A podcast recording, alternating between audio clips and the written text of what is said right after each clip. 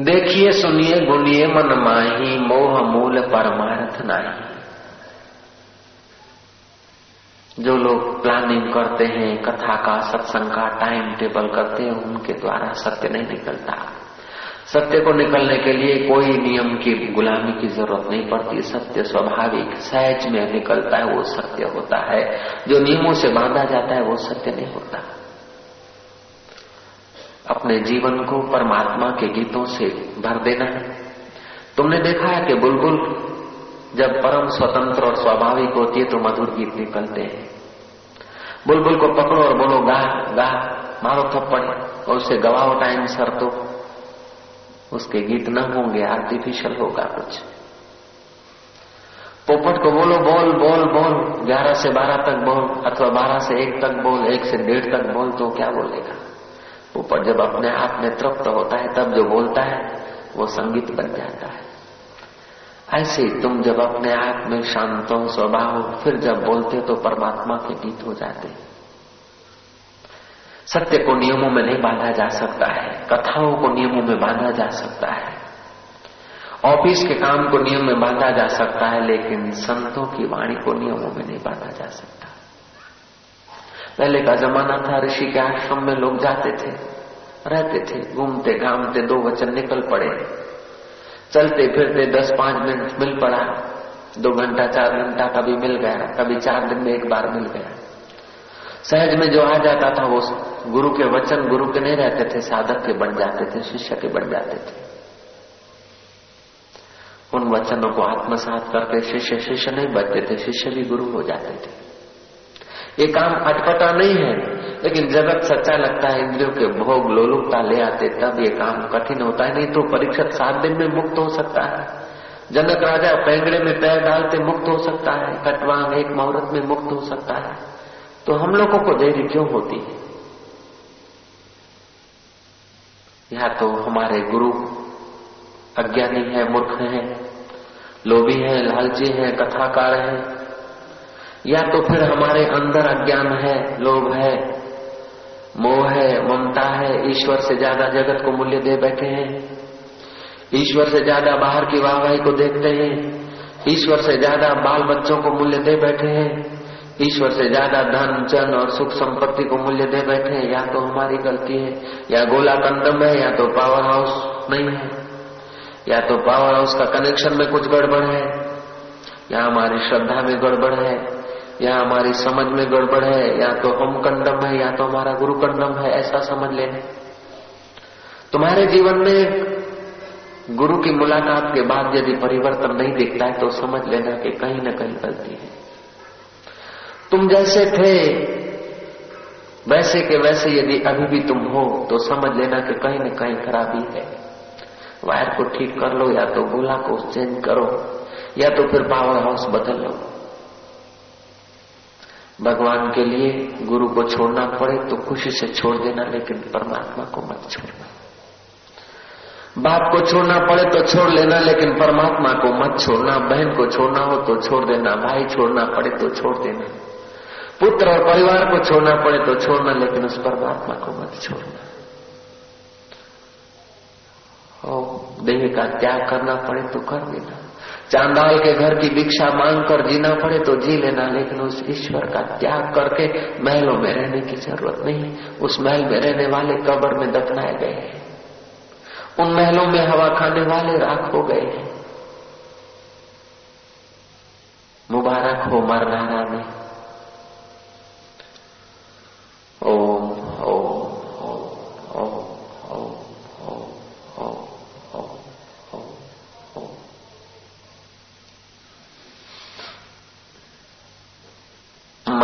वाचा चक्षुर्भ्याम श्रवण आदि भी न नश्वरम गृहमाणम च विद्धि मया मनोमयम। विद्धि माया मनोमयम। इस श्लोक को तुम जरा याद कर लो तो ठीक ही रहेगा। यश्वरम गृहमाणम च नश्वरम गृहमाणम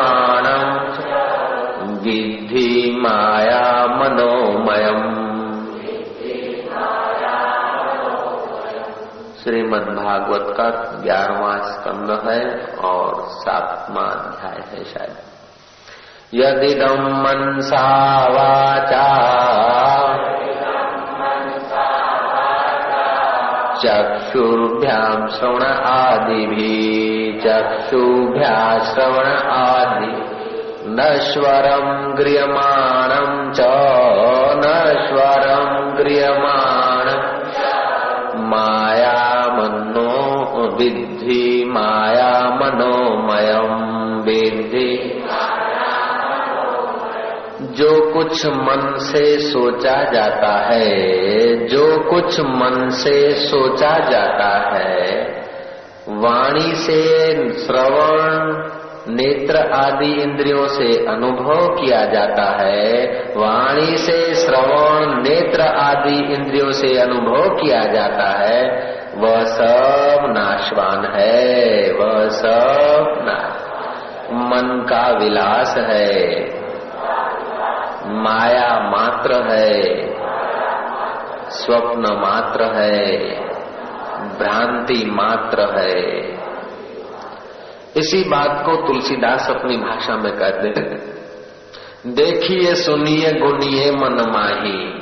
देखिए, सुनिए, गुनिए मन माही, मोह मूल परमारथ नाही। देखिए, सुनिए, गुनिए मन माही, देखिए, सुनिए, गुनिए मन माही, मोह मूल परमारथ नाही।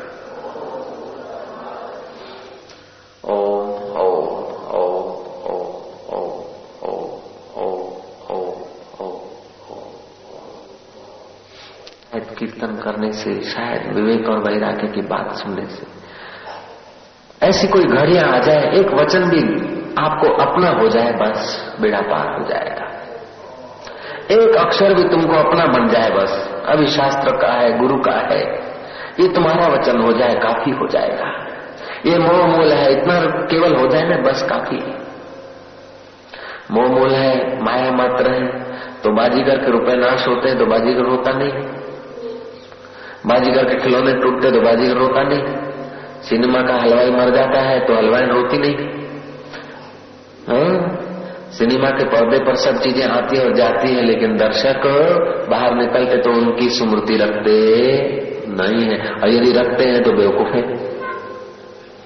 ऐसे ये सारा संसार की स्मृति मरने के पहले मिटा देना, क्योंकि सब स्वप्न मात्र है।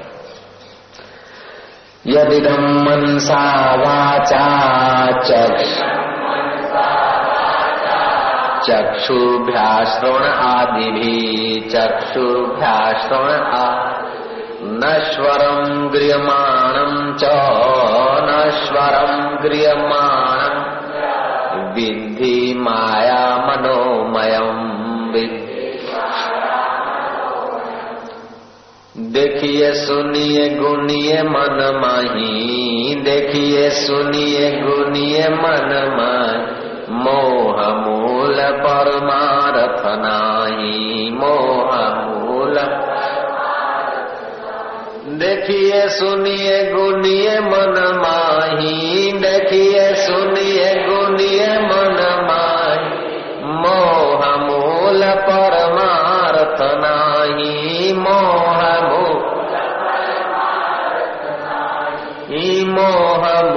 मूल परमारथ नाही मोह मूल परमारथ ये एक चौपाई तुम अपनी बना लो तो बेड़ा पार करने में फिर और मेहनत नहीं करनी पड़ेगी। ये एक चौपाई तुम अपनी बना लो केवल।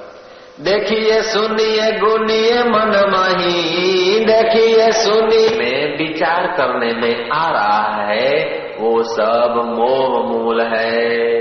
वास्तविक में नहीं है परमार्थ नहीं है। मोरबी में जैसे सब था दस मिनट के बाद देखो तो छू हो गया। ऐसे ही महाप्रलय में ही जगत पूरा का पूरा छू होता है। हम परवाना भेजिया वाचत कबीरा रोए। क्या करूँ तेरी वैंकुट को? जहाँ साध संगत नहीं हो। स्वर्ग का अमृत पीने से पुण्य नाश होते हैं और सत्संग का अमृत पीने से पाप नाश होते स्वर्ग का अमृत पीने से अप्सरा मिलती है और सत्संग का अमृत पीने से परमात्मा मिलता है। जैसे कुत्ते का मांस खाने की कोई इच्छा नहीं करता, ऐसे ही साधक अप्सराओं के मांस को चूसने की इच्छा नहीं करते। साधक तो सब इंद्रियों को समेट के अपने आत्मा में आता ओ ओ। अजगर का ओशिका करने की कोई इच्छा नहीं करता। अजगर का ओशिका करने की इच्छा नहीं करता। और अर्थी पर बिस्तर लगा के आराम करने की कोई इच्छा नहीं करता। श्वान के खाल में रखे हुए खीर का पान करने की कोई इच्छा नहीं करता, अथवा तो लोहे के रस को पीकर प्यास बुझाने की कोई इच्छा नहीं करता। ऐसे ही साधक संसार की चीज़ों को पाकर सुख की इच्छा नहीं करता। बस इतना ही कहना है। रामकृष्ण देव को नरेंद्र ने विनती की कि मेरे को ज्ञान कब होगा कृपा करो, बहुत दिन हो गए। रामकृष्ण कहते हैं तू तैरना जानता है? चल मेरे साथ। ले आए गंगा किनारे। बोले, मार गोता। गोता मार और गर्दन पकड़ दी। पानी में गर्दन पकड़ दी, शिष्य की अब शिष्य तो अट्टा कट्टा था, लेकिन श्रद्धा तो अट्टे कट्टे को नहीं देखती। श्रद्धा तो श्रद्धा है। पानी में तुम्हारी गर्दन पकड़ ले, कोई क्या होगा ये अनुमान करना है।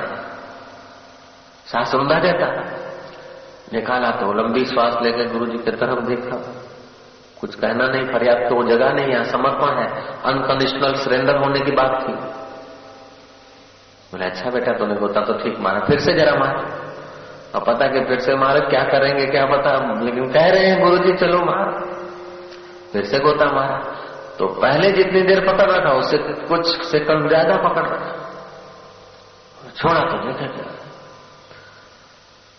फिर बोला, बेटा, फिर एक और मारा परिस्थितियाँ कहते हैं कि तो मरने का धंधा है। जरा ना कह दू, ऊपर का मन कहता है ना कह दू, व्यवहार कहता है कि कुछ छटकने की बात बता दू। लेकिन श्रद्धा कहती कि चलो जो भी होगा, साधु ते होवे न कार जहानी ब्रह्म ज्ञानी ते कछु बुरा न भया। साधु ते हुए न कार जहानी मारा गोता गर्दन पकड़ ली। पहले की अपेक्षा दूसरी बार ज़्यादा और दूसरी की अपेक्षा तीसरी बार ज़्यादा देर पकड़ रखी। महाराज, जितनी देर पकड़नी चाहिए, उससे भी ज़्यादा देर रामकृष्ण पकड़ रखा। पकड़ रखा तो उनका क्या हाल हुआ होगा? अनुभव करना है तो चलो साबरमती। अनुभव करना हो तो चले साबरमती। सामने है। क्या होता है तो अनुमान करो, अनुभव न करो तो अनुमान तो करो। जब तीसरी बार गुरुदेव ने छोड़ा तो आँखें तो बस सांस कुछ कह रही है, चेहरा कुछ कह रहा है रुआ रुआ कुछ कह रहा है, लेकिन सब कुछ श्रद्धा ने बाँध रखा है। रामकृष्ण पूछते, बेटा, क्या हुआ? पहली बार, दूसरी बार और तीसरी बार? बोले गुरु जी बस। ये क्या हो रहा है? बस बाहर निकलू पहले तो कि धक्का मार के निकलू, फिर श्रद्धा ने रोका। कैसे भी करके लेकिन बस बाहर निकलू। बोले जा दोबारा जब गर्दन दबाई, तब क्या हुआ? बोले, दोबारा भी यही हुआ कि बाहर निकलू बाहर निकलू। गुरु जी अच्छे हैं या बुरे, ये भी याद नहीं आया। घर जाना है या मकान बोले, और कुछ? किसी से मिलने की इच्छा हुई? बोले, बना। कुछ खाने की बोले, कुछ बनने की इच्छा हुई? बोले, ना। जगत को सुधारने का विचार आया? बोले, नहीं। खुद सुधरने का विचार आया? बोले, नहीं। किसी को मारने का विचार आया? न मारने का विचार आया, न मरने का विचार आया, न जीने का विचार आया। बस बाहर निकलू, बस। इधर से निकलूं, उधर से निकलूं, अगल से निकलूं, बगल से निकलूं, बस बाहर आ जाओ पानी। बोले, उस समय उधर कोई तेरे को हीरे मोती दे देता तो? बोले गुरु जी कोई बात बोले, कोई राज अभिषेक कर देता वहाँ, कोई मछली आती, मच्छा उतार आता और बोला, राज अभिषेक करता हूँ, और दो घड़िया बैठ। बोले गुरु जी मच्छा उतारा है कि और कोई अवतार है बस बाहर निकलूँगी जो कौन बोले अच्छा तीसरी बार जब गर्दन दबाई, तब क्या हुआ? था बोले, तीसरी बार तो गुरु जी पहली बार से दूसरी बार ज़्यादा दूसरी बार से तीसरी बार, बस यही हुआ। बोले, तीनों समय को एक बार मिला दे, ऐसी जब तड़प होगी, तब तेरे को परमात्मा भीतर दिखाई देंगे। राजा विक्रमादित्य जा रहे थे। कोई ब्राह्मण निराश होकर यज्ञ कर रहा था, क्योंकि बारह साल पूरे हो गए यज्ञ करते करते अभी आदित्य के दर्शन नहीं हुए। विक्रमादित्य ने पूछा कि क्या कर रहे हो मारमन? बोले, राजन, मैं यज्ञ करता हूँ, लेकिन भगवान सूर्य नारायण यूँ देखते हैं, यहाँ आके प्रकट होते तो क्या फ़र्क पड़ता है? मेरा यज्ञ स्वीकार नहीं कर रहे। विक्रमादित्य ने कहा, तेरा यज्ञ स्वीकार नहीं कर रहे, तू तेरा यज्ञ तू कर ही नहीं रहा। यज्ञ करे और भगवान प्रकट न हो। देख, मैं करता हूँ, हट जा। अपना जो कुछ नहाने धोने की विधि थी, करके अपना चंदन मुंदन का तिलक करके। मयान में से तलवार निकाल कर रख दी। अपने मन को कहा कि तो देख इधर उधर गया। आज शाम होते होते भगवान भास्कर नहीं आए तो फिर अग्नि में ये मस्तक जाएगा। यज्ञ करते करते शाम क्या होना है? शाम के पहले सुबह हो गई। सूर्यनारायण प्रकट हुए, दर्शन दिए। विक्रमादित्य बोलते हैं, यज्ञ ऐसा किया जाता है। निश्चय बल ही इस परिस्थितियाँ लाता है, बाकी ऐसे ऐसे से काम नहीं चलता। तीव्रता हो तो सात दिन काफ़ी है, एक मुहूर्त काफ़ी है। तीव्रता नहीं हो, इसलिए गुरुओं को मेहनत करना पड़ता है, राग, रगिनी है वो प्रसाद ये, वो ताकि कभी न कभी पुण्य बढ़े ताकि तीव्रता लाए। इंतजारी बेकरारी दर बदर। वो घड़ियाँ आती है कि आपको बस चैन नहीं पड़ती। तब वो अंदर से प्रकट हो जाता है। ईश्वर को पाने के लिए इतना लंबे चौड़े सत्संग की ज़रूरत नहीं है, लेकिन ईश्वर की प्यास पैदा करने के लिए। ईश्वर तो अपना आपा है। कृष्ण के साथ खड़ा है आदमी, फिर भी ईश्वर से दूर है वो। अर्जुन जैसा आदमी कृष्ण के साथ खड़ा है, भगवान के साथ खड़ा है, फिर भी ब्रह्म ज्ञान से दूर है। सुना रहे हैं, उपदेश सुना रहे हैं। प्यास नहीं है, जब प्यास तीव्र आई तो अब मेरे को कुछ नहीं सूझता है, प्रभु, अब तुम मेरे को गारो तब ज्ञान का एक शब्द भी लग जाता है। तो चित्त जितना जितना मलिन होता है, उतना उतना जगत को चाहता है। और चित्त जितना जितना शुद्ध होता है, उतना उतना जगत की नश्वरता निहारता है। और चित्त जब परम शुद्ध होता है तो जगदीश्वर के सिवाय उसके लिए एक सांस भी लंबी हो जाती है। जब चित्त परम शुद्ध हो जाए तो जगदीश्वर के अनुभव के सिवा उसकी एक सांस भी उसके लिए भारी पड़ती। राम तीर्थ रात रात भर रोते थे कि आज की रात चली गई। ध्रुव को पाँच वर्ष में पहलाज को मिला। मेरा बाईसवां साल जा रहा है। अब ये बाईसवां साल भी अंत की घड़ियों में आ रहा है। बाईसवां पूरा हो जाएगा। अरे, तीर्थ राम, तेरे घर में राम छुपा और तूने नहीं देखा। तूने एमए पढ़कर क्या किया? तो अमुक होकर क्या हुआ? ऐसे करके अपने को कोसते थे, कभी तो भाव विभोर होते कभी रोते थे। उनकी पत्नी जानती थी कि मेरे पति से क्या वेदना है। पोली कोई किसी नु यार मिलिया, जिसनु मिलिया, उन्होंने खाना खराब करके दिया। खाना पीना हराम हो जाता है। हम जब थे तो भोजन 24 घंटे में एक बार करते थे। वो भी मूंग भिगा के रखते थे और जल्दी से चढ़ जाए। स्नान विनान कर लेते, उधर स्टोव पर मूंग हुआ करते थे। अब सब्ज़ी वब्जी नहीं तो कभी आलू डाल दिया, कभी कुछ डाल दिया, लेकिन कभी तो मूंग कच्चे खा लेते, कभी दाल पी लेते, दाल का पानी पी लेते, इतना समय कौन कमाओ उसको गर्म कर रहे जब ऐसी तड़प होती है ना तो गुरु का हृदय उछल पड़ता है। ऐसे के बापू तड़प ना हो तो उछो तड़प तड़प નથી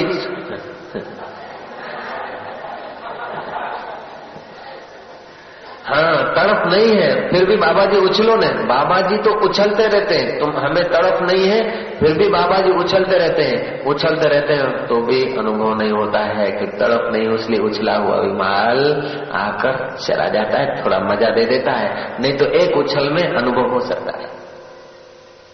वो अनुभव नहीं होता झलक आ जाती है। और झलक आती, उसी लिए तो पहुँचते हो तुम, नहीं तो अहमदाबादी।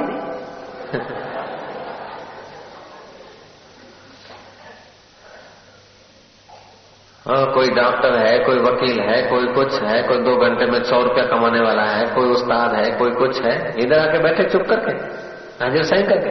कुछ न कुछ मिलता है, और मिलता है, अनुभव में आता तो कुछ न कुछ पुण्य तो है। लाखों लाखों आदमी ने जो उसमें श्रद्धा नहीं, उससे तुम श्रेष्ठ हो, श्रद्धा तो है। लाखों लाखों लोगों को श्रद्धा है, लेकिन उस श्रद्धा का सदुपयोग नहीं करते, तीर्थ में नहीं जाते हैं, उससे वो तीर्थ में जाने वाले अच्छे हैं। लाखों लोग तीर्थ में जाते हैं। लेकिन सत्संग नहीं सुनते हैं। कथा नहीं सुनते, उसे कथा वाले श्रेष्ठ है। लाखों लोग कथा सुनते हैं, लेकिन वो कथा का आध्यात्मिक अर्थ नहीं समझते हैं। सत्संग नहीं सुनते, कथाएँ सुन लेते हैं, उससे तो सत्संग सुनने वाला श्रेष्ठ है। और लाखों लोग सत्संग सुनते हैं, उससे मनन करने वाला श्रेष्ठ है। लाखों लोग थोड़ा बहुत मनन करते हैं, उससे तो सत्संग में आनंदित होने वाला श्रेष्ठ है। अब बाकी इतना इतना है तो बाकी तो थोड़ा ही है। श्री राम। जब सत्संग भी सुन रहे हैं, आनंदित भी हो रहे हैं तो बाकी आनंद को ठहराना ही तो है और कुछ नहीं। आनंद ब्रह्म, ब्रह्मेति परमात्मा वेदांति नो वेद क्या कहते हैं? परमात्मा कैसा है? ऐसा मत समझना कि दो हाथ पैर वाला आ जाएगा, साक्षात्कार हो जाएगा, अथवा चार हाथ लेकर आएगा, उसी दिन दर्शन हो जाएगा। आएगा कुछ नहीं हाँ? और जो आएगा तो चला जाएगा। आएगा तो यात्रा अधूरी है। रूप न रेख न रंग कछु प्रभु त्रय गुनाते भिन्न, जिसे बुझाइए नानका सो हो वही प्रसन्न जिसका कोई रूप नहीं है, रूप होगा तो साकार होगा मायावी होगा, शुद्ध आत्मा नहीं होगा। रूप वाला कृष्ण तो था अर्जुन के साथ, रूप वाला राम तो रावण ने भी देखा था, फिर भी रावण का क्रोध नहीं गया, रावण की मूर्ता नहीं गई। प्रभु क्या है कि प्रभु तुम्हारे दिल तस्वीरें हैं यार जबकि गर्दन झुका ली मुलाकात कर ली ऐसा वो प्रभु उस प्रभु को पाकर एक फकीर मस्त था घूम रहा था। घूमते घूमते किसी राज्य में गया द्वारपालों ने रोक दिया। बोले महाराज राजा के महल में आप नहीं जा सकते। बोले मैं कोई, कोई अलग आदमी थोड़े हूँ। मैं राजा का साधु हूँ। बोले बाप जी તમે સન્યાસી થઈને રાજાના સાડુ કે હા રાજા મને સંધુ थी नहीं राजा साहब को तो साली वाली है नहीं तेरे को क्या पता मूर्ख जाकर राजा को बोलो तुम्हारा साधु साहब आया है कहे कि महाराज एक कोई साधु आए हैं फकीर सन्यासी वो बोलते हैं कि मैं राजा का साधु अब तो राजा को भी आश्चर्य हुआ राजा को भी आश्चर्य हो कि मेरा साड़ू पत्नी को बुलाया कि तेरी, तू तो बोलती थी मैं अकेली हूँ, एक ही बहन है, मैंने तो देखी नहीं साली कोई बड़ी साली थी क्या? और माँ के नहीं बोले, नहीं नहीं, एक ही हूँ मैं, एक ही बस, एक ब्रह्म जैसी हूँ मैं भी। जैसे ब्रह्म एक है, ऐसे मैं भी माता पिता को एक ही हूँ। तो फिर साधु से मिलना पड़ेगा। बुलाओ साधु को, बिठाया, बोले, बात बोले हाँ साधु भाई। बोले, महाराज ये हमारी पत्नी के सामने बात को लेकर आप आप मेरे को साधु कैसे मानते बोले, तू मेरा साधु है। अपन दोनों साधु भाई हैं। बोले, बाबा जी, कैसे? रानी को बोला तो याद कर, कोई काका की छोकरी, कोई किसी की छोकरी, कोई कही ऐसी वैसे कोई कहा न का दिन लो देव बुल में मता दिन लो देव श्री राम कहा मिट्टी माटी का गोल फूल? तो बाबा जी के चेले ने कहा कि, बाबा जी, ब्रह्मचारी, श्री राम। हमारे गुरु जी ब्रह्मचारी नको तो निकाह कीजिए नको कमासी जी आए श्री राम। फकीर ने कहा चेला भी ठीक कर रहा है, मैं भी ठीक कह रहा हूँ। मेरा शिष्य कहता है कि ब्रह्मचारी है गुरु जी वो भी ठीक कह रहा है। और मैं कहता हूँ, तू मेरा साधु है, मैं भी ठीक कह रहा हूँ। बोले, महाराज, ठीक कर रहे हैं तो कृपा करके टीका कीजिए, विवरण कीजिए, जरा कथा कीजिए, इसका कथन कीजिए। बोले, राजन भगवान की दो शक्तियाँ हैं, दो बहनें हैं। एक है फकीरी और दूसरी है अमीरी। अमीरी के साथ तो तूने शादी की जो अंत में बर्बादी होगी और फकीरी के साथ हमने शादी की है, उसलिए आबादी है। फकीरी के साथ हमने शादी की है, उसलिए आबादी है। हर रोज नई एक शादी है हर रोज मुबारक बाजी है। जब आशिक मस्त फकीर हुआ तो फिर क्या दिलगिरी बाबा? गई काल तो जब फकीरी के साथ शादी हो जाती है तो आप राजाओं के तो बन जाते साडू। जय जय। राजाओं के हो जाते हैं साडू। एक राजा के नहीं सब राजाओं के आप साड़ू हो जाते साड़ू भाई। लेकिन वो छोटे साधु होते और तुम होते हो बड़े साधु। तो बड़े साधु को देना पड़ता है इसलिए फकीर लोग राजा को देते हैं। राजाओं की उनको ज़रूरत नहीं रहती। फकीर लोग का ज्ञान देती लेती फकीर नान उन्हनि खे पर वो उन्हनि खे ॾियनि ओड़ी फकीरनि खे इच्छा हर रोज नई एक शादी है, हर रोज मुबारक बाजी है। जब आशिक मस्त फकीर हुआ तो फिर क्या दिलगिरी? बाबा, राजन, इस हेतु में तुम्हारा साड़ू लगता हूँ। अब साड़ू की बात मानना चाहिए। बोलो साड़ू भाई। अब संत साधु मिलता तो और चाहिए भी, क्या कड़ी मुसीबत का पहन मेरी श्री राम। राजा ने देखा कि महाराज बड़े अलबेले महाराज हैं, और वास्तव में अलबेले थे। उनके पास कोई कथाएँ, वार्ताएँ नहीं थी। उनके पास अपना अनुभव ही छलकता था, वही काफ़ी था। जब अनुभव नहीं छलकता है तो और चीज़ों की ज़रूरत पड़ती है। कहानियाँ, कथाएँ कितनी भी सुने, उससे काम नहीं चलता। कथा और कहानियों के पीछे अपना आध्यात्मिक फोर्स होता है। सच पूछो तो ये कहानी कोई शास्त्र में नहीं। कोई शास्त्र में ये साधु की कथा नहीं। लेकिन कहने वाले का अपना फोर्स है। अपना स्वाद है, अपनी अनुभूति है। राजा सरेंडर हो गया और राजा का कल्याण का रास्ता मिल गया। कोई महात्मा अधिक पढ़ा है, उसलिए बड़ा है, नाना। किसी के पास अधिक शिष्य है, उसलिए बड़ा है, कभी नहीं। अधिक मठ मंदिर है, उसलिए बड़ा है, नाना। अधिक उम्र का है, उसलिए बड़ा है, नाना। लेकिन उसकी ऐसी कोई घड़ियाँ हुई कि ईश्वर के लिए उसको अधिक प्यास रही होगी। ऐसी प्यास रही होगी कि उस प्यास में वो स्वयं खो गया होगा। जब स्वयं खो गया होगा तो फिर वो अनंत हो गया है। इसलिए वो बड़ा है। एक कोई वेदांती था, गृहस्थ जीवन में भी साक्षात्कार होता है, कईयों को होता है। पहले ऋषि मुनि तो गृहस्थी हुआ करते थे। जो शंकराचार्य के बाद दस नामी चले, और सन्यासी, वैरागी, त्यागी, पुरी, गिरी, ये सब चला आज शंकराचार्य के बाद ही ये सब ज़्यादा विस्तार हुआ संन्यास का नहीं तो मर्यादित था वशिष्ठ भी ऐसी थी ऋषि जीवन में साक्षात्कार ओम ओम ओम ओम ओम ओम ओम ओम ओम ओम ओम ओम ओम ओम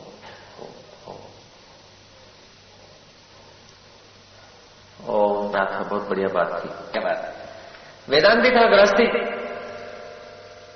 उसके पास कोई आदमी आया। ज्ञानी में और अज्ञानी में क्या फ़र्क होता है? इसको पूछना था। वो वेदांति सब्ज़ी लेने गया था। वो संत जो थे, संत कह देंगे, क्योंकि उसके मन की वासनाएँ शांत हो गई, इसलिए संत। उसको काका भी कह दो। वो काका सब्ज़ी लेने गया था और कोई आदमी जिज्ञास उससे प्रश्न पूछने गए, उसके घर पहुँचा। बैठ गया पलंग पे, टांग पे टांग चढ़ा के सेठ होके वो जब आए संत, काका जब आए तो काका से वो पूछता है कि टोपन दास आप बताओ मेरे को कि ईश्वर में और जीव में क्या फ़र्क है? ज्ञानी में और अज्ञानी में क्या फासला है? जीवात्मा और परमात्मा में क्या फासला है? ब्रह्म वेता और जगत वेता में क्या फासला है, आप बताओ। उस ज्ञानी ने सीधा जवाब न देते हुए उन्होंने देखा कि भाषा ऐसी वापरता कि बड़ा विद्वान है। अब इससे विद्वता से काम नहीं चलेगा प्रैक्टिकल से काम चलेगा। उसने सीधा जवाब न देते हुए अपने नौकर को खूब डांटा। महाराज, नौकर को डांटा तो उसकी पैंट गीली हो गई। जीव का स्वभाव होता है भय। उस सुरका उतर के नीचे बैठ गया।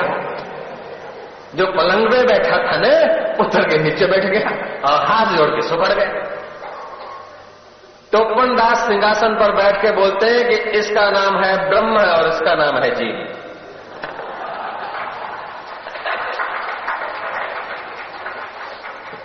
इसका नाम है ब्रह्म, इसका नाम है शिव और उसका नाम है जीव।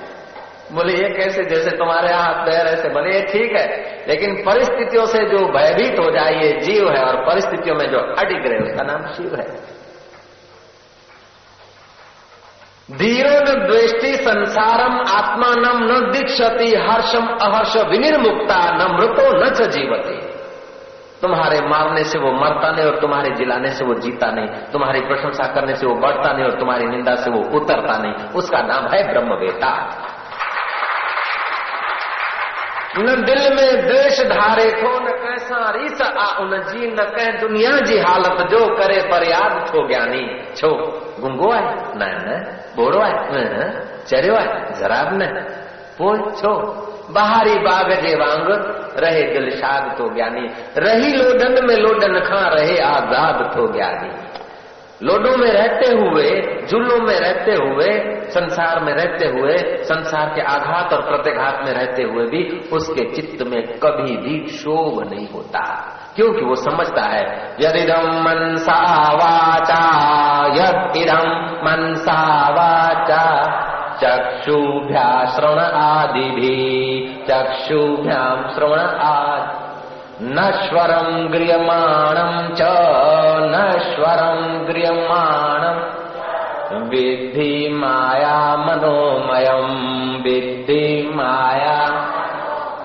ये श्लोक श्री कृष्ण उद्धव को समझा रहे हैं।